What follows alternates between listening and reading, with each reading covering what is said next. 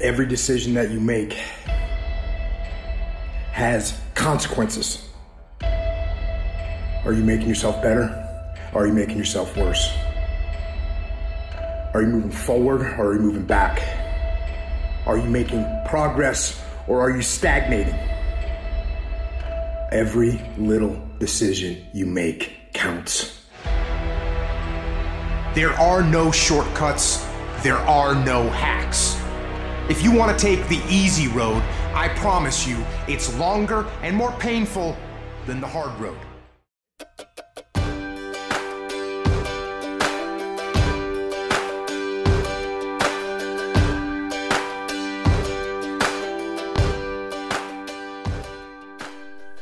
What do you think of when you hear the word discipline?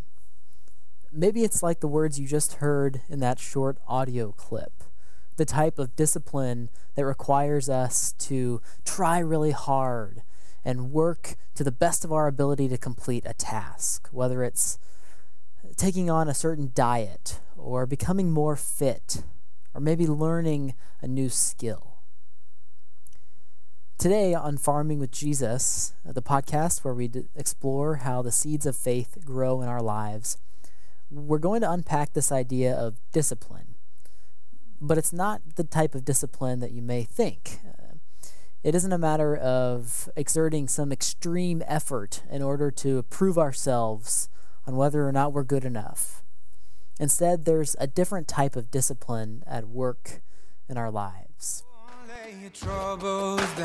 Set your feet on solid ground. Peace deep as I found. I wanna follow. I'm here with Paul Thomason, and uh, today, as we think about this uh, new episode in the podcast, we're transitioning a bit. We have been looking at the ways that emotions impact our lives as Christians, but now we're shifting our focus a bit and Paul, can you fill us in on what we're thinking? What are we going to be looking at here next? The topic we are going to approach is that of spiritual disciplines or spiritual formation, uh, habits of the heart, how we can take habits, good habits, biblically prescribed habits, um, and we can see those habits used in a significant way to make us more and more like Jesus. We're farming with Jesus. It's our way of participating with Him in the growth of our lives as followers of Christ. So, spiritual disciplines help us participate in that work that He is doing. And if you had to sum up could you give us a, a one sentence definition? How do you how would you describe a spiritual discipline? Um, well, they are their practices. They're not they're not sort of thing we are one and done with. Their practices are. Some people prefer the word habit. There are habits that we enter into, uh, not simply as a means towards self improvement, although it may certainly result in that, but as a means by which we can uh, know the Lord better and we can deepen and broaden um, our following after Christ. They're, they're spiritual habits, spiritual formation uh, efforts that we exert to become more and more like Christ, know Him better. So that's a good distinction. We're not talking about self improvement. We're not talking about something that is simply going to help us have a uh, better blood pressure or become a, a, more of a fit person or not necessarily even a more intelligent person. It's not about personal improvement. Am I hearing you right? Yeah, yeah, I yes, but you know those things can kind of overlap at times if we are. Um, if we are practicing meditation, for example, uh, we're taking the Word of God and we're we're thinking it over and we're we're being deliberate and purposeful about taking those truths in and ruminating on them, it could very well be that they have a benefit to us. Our anxiety level may go down, our blood pressure may be reduced. That's not the ultimate goal, but that may be a byproduct of that for sure. Sure, that makes sense. Now, this may seem a little bit obvious, but we do want to be clear, especially in light of uh, what we mentioned a little bit ago in that comparison at the beginning. We heard that that clip about uh, the way that we need to kind of pull ourselves up by our bootstraps and power through and have discipline and determination. Uh, so something that's important to, for us to think about is also what are we not talking about here? So we've we've got this definition of spiritual disciplines, but what are we not? How are we distinguishing them from other things as well?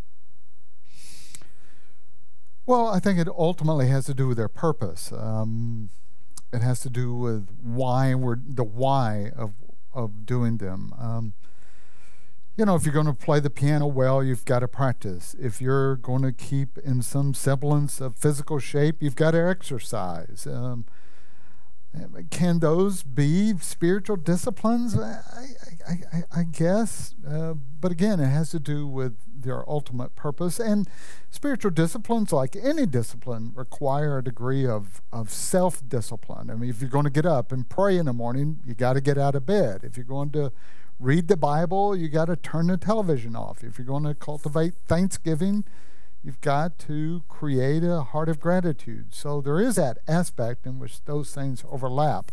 But again, I think if you burrow down, it ultimately comes down to purpose. Why are we doing these things? What is what is driving that um, that action, that discipline, that passion? What's behind it? That's a good point. And another purpose that we are not trying to communicate here is that we're not saying that the reason why we do these spiritual disciplines is so that we can try to prove ourselves before God. We're not trying to show how spiritual we are, right? Right, because those things, um, if you get up in the morning to pray early, if you're looking out the window to see is the neighbor up, am I am I ahead of him or her, um, uh, or if you're dropping hints at at work, you know, oh, I, I was up at 4:30 this morning praying. Eh, well, yeah, okay, it kind of can rob us of the if they become a pride point for us, or if we think God loves us more because we're disciplining ourselves. That that kind of erodes the very purpose for which we're doing them. Ultimately. Ultimately, we do want to to recognize that God loves us even before we do absolutely. spiritual disciplines. Yes, absolutely. And we come to know Him, and and it's out of the freedom that we have in Him, in light of the fact that He's given us new life and that we have a relationship with Jesus. Uh, these disciplines are things that help us to grow in that relationship simply because we want to. We desire to be close to God, right. not because we feel like we're obligated, that right. we must do it in order to to earn our keep or something like that.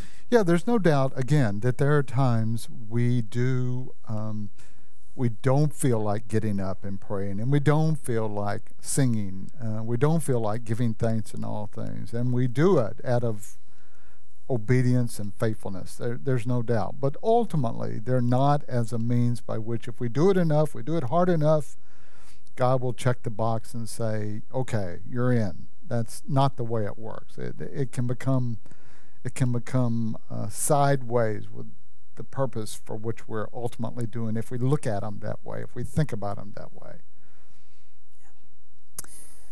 Now, you mentioned something earlier. You made a brief comment about the way that the spiritual disciplines allow us to participate in the work that God is doing in us. And can you unpack that a little bit more deeply, specifically with regard to the way that spiritual disciplines guide us in how we are farming with Jesus? Uh, the the idea of this podcast, uh, what does that mean for us to farm with Jesus through the spiritual disciplines, in a sense? Right. Well, uh, you know, I love in the spring, every spring, uh, for many years now, I have planted a garden and I love doing it. I enjoy the benefits of it.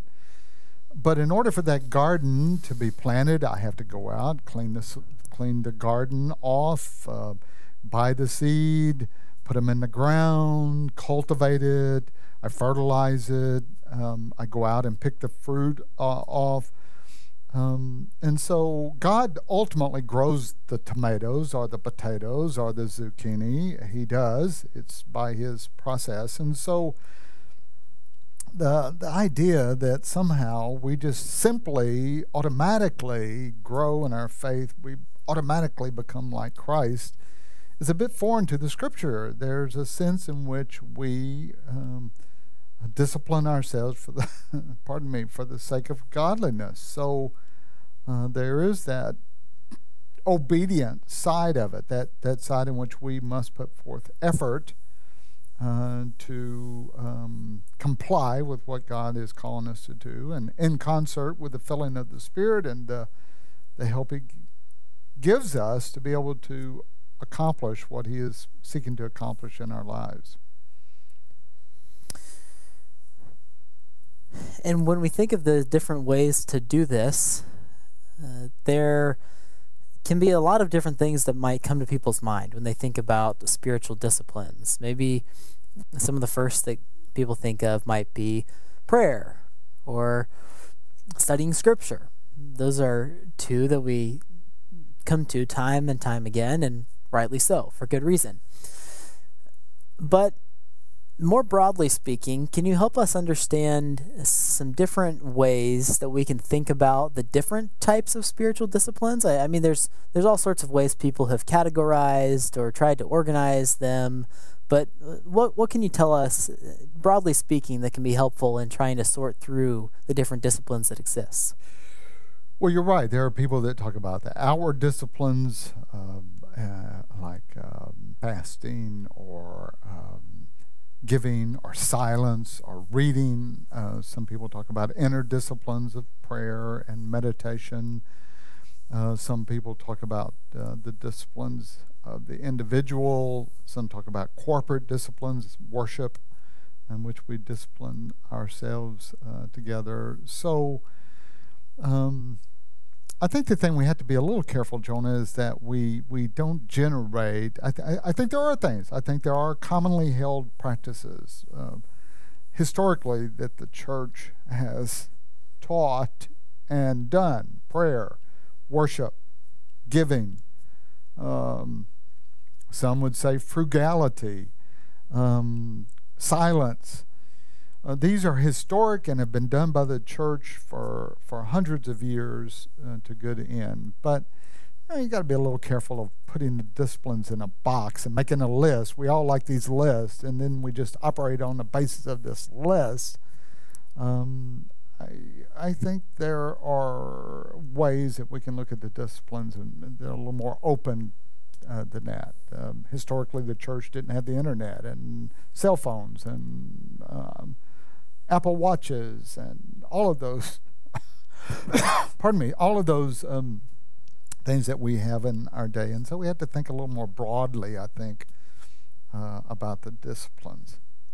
That's helpful because if we're not careful, we can fall into the trap of thinking that the only things or only times in our life that are spiritual are the times when we are engaging in spiritual disciplines. But right. that's not really what we're trying to say. No, here. not at all.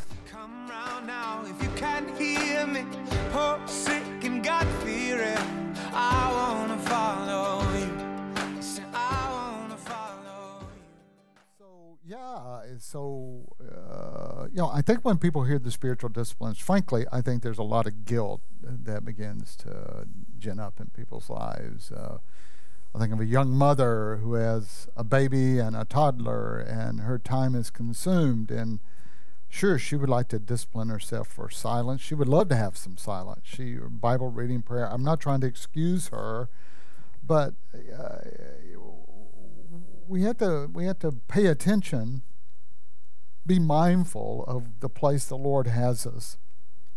See what the Lord is doing in our lives through the circumstances that surround us. Um, all of us could probably do better with our time. I could do better with my time. Um, but you got to be a little careful. You don't become so rigid. You don't become so caught up in this, so militaristic about it, so legalistic about it, uh, that again it becomes um, destructive to the very purpose for which the disciplines exist. as you know, through church history, people have done all kinds of wild and crazy things with the with the spiritual disciplines, you know, and and um, eh, you can get a little sideways if you're not careful. Come on and follow. Well, come on, happy lady. Don't wait for tomorrow. Come on, my brother. Come on and follow. So, if someone came to you and said, Okay, Paul, I, I hear you saying these things. Spiritual disciplines are things that we should do. But ultimately, why should I view those disciplines as things that are important? What what's the motivation behind it? How is it actually going to benefit me? Yeah, it's a good question. I mean, um, we are shaped ultimately by those things uh, that we do and those habits that we um, consciously or unconsciously do.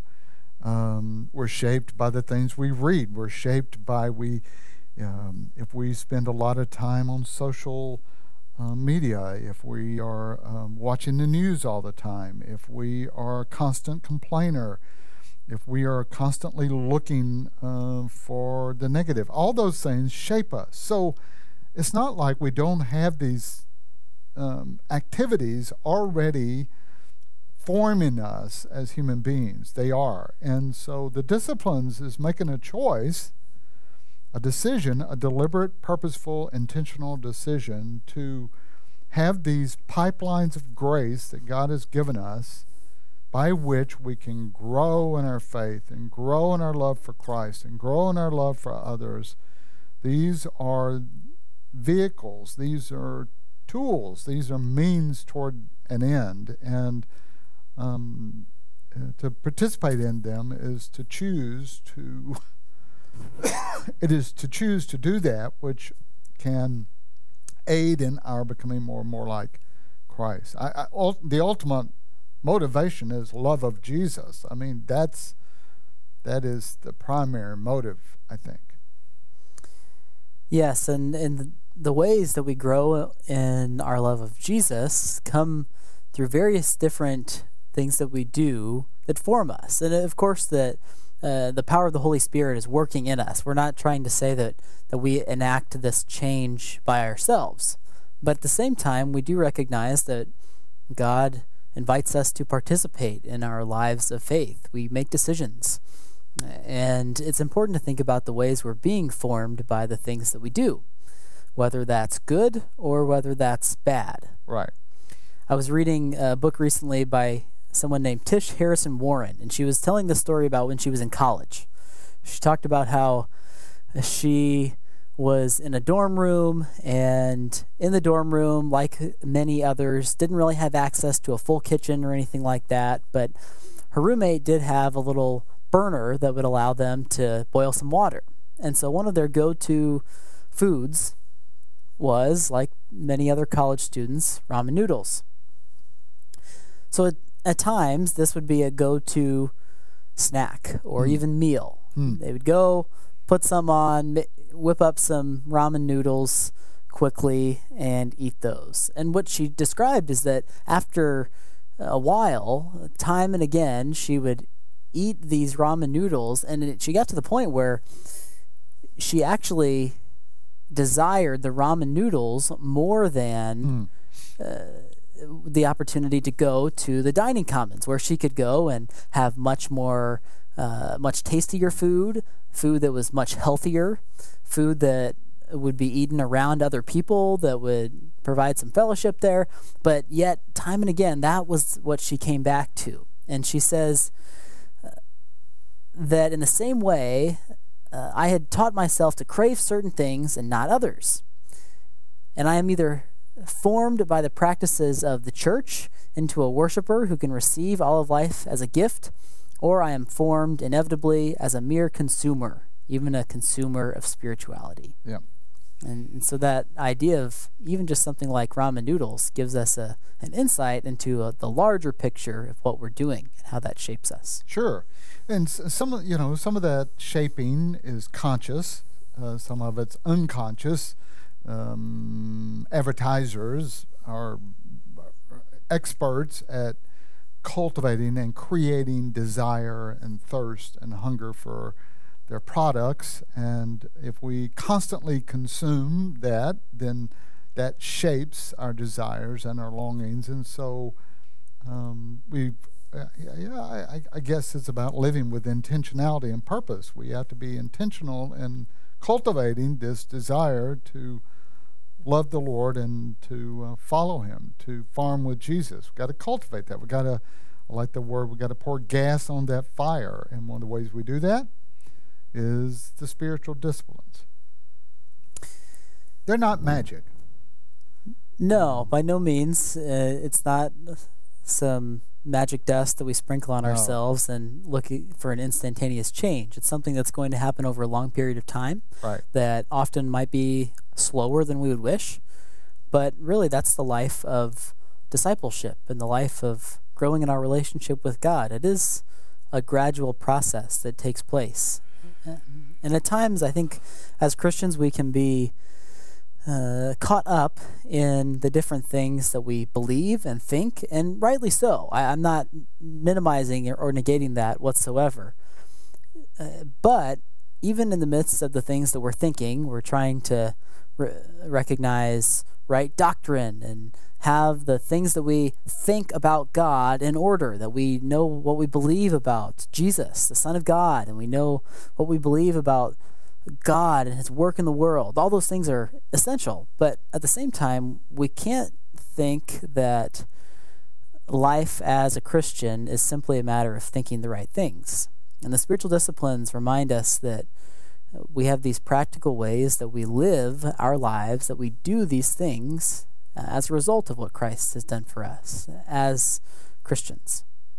Exactly. And I, I've witnessed, for example, I've witnessed with my wife, she grew up in a family who believed the, the way you respond to most circumstances of life is to worry about it, riddled with anxiety. And so her basic response to everything was anxiety.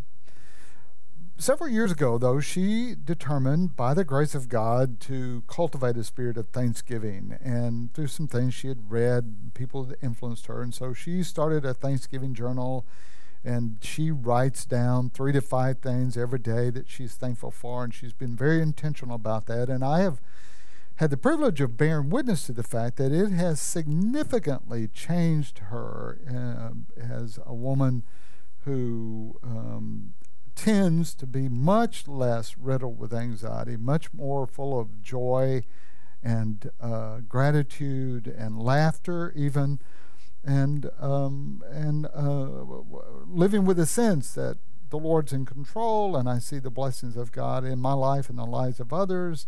So th- you're right. The disciplines ultimately and finally can shape us. They can mold us uh, into people. And I and I, I think you you've already said, and I think it's absolutely right. Uh, it's not necessarily just a discipline; it's the Spirit of God using that uh, reality to ultimately change our hearts. We can't change our hearts; sure. only the Lord can do that.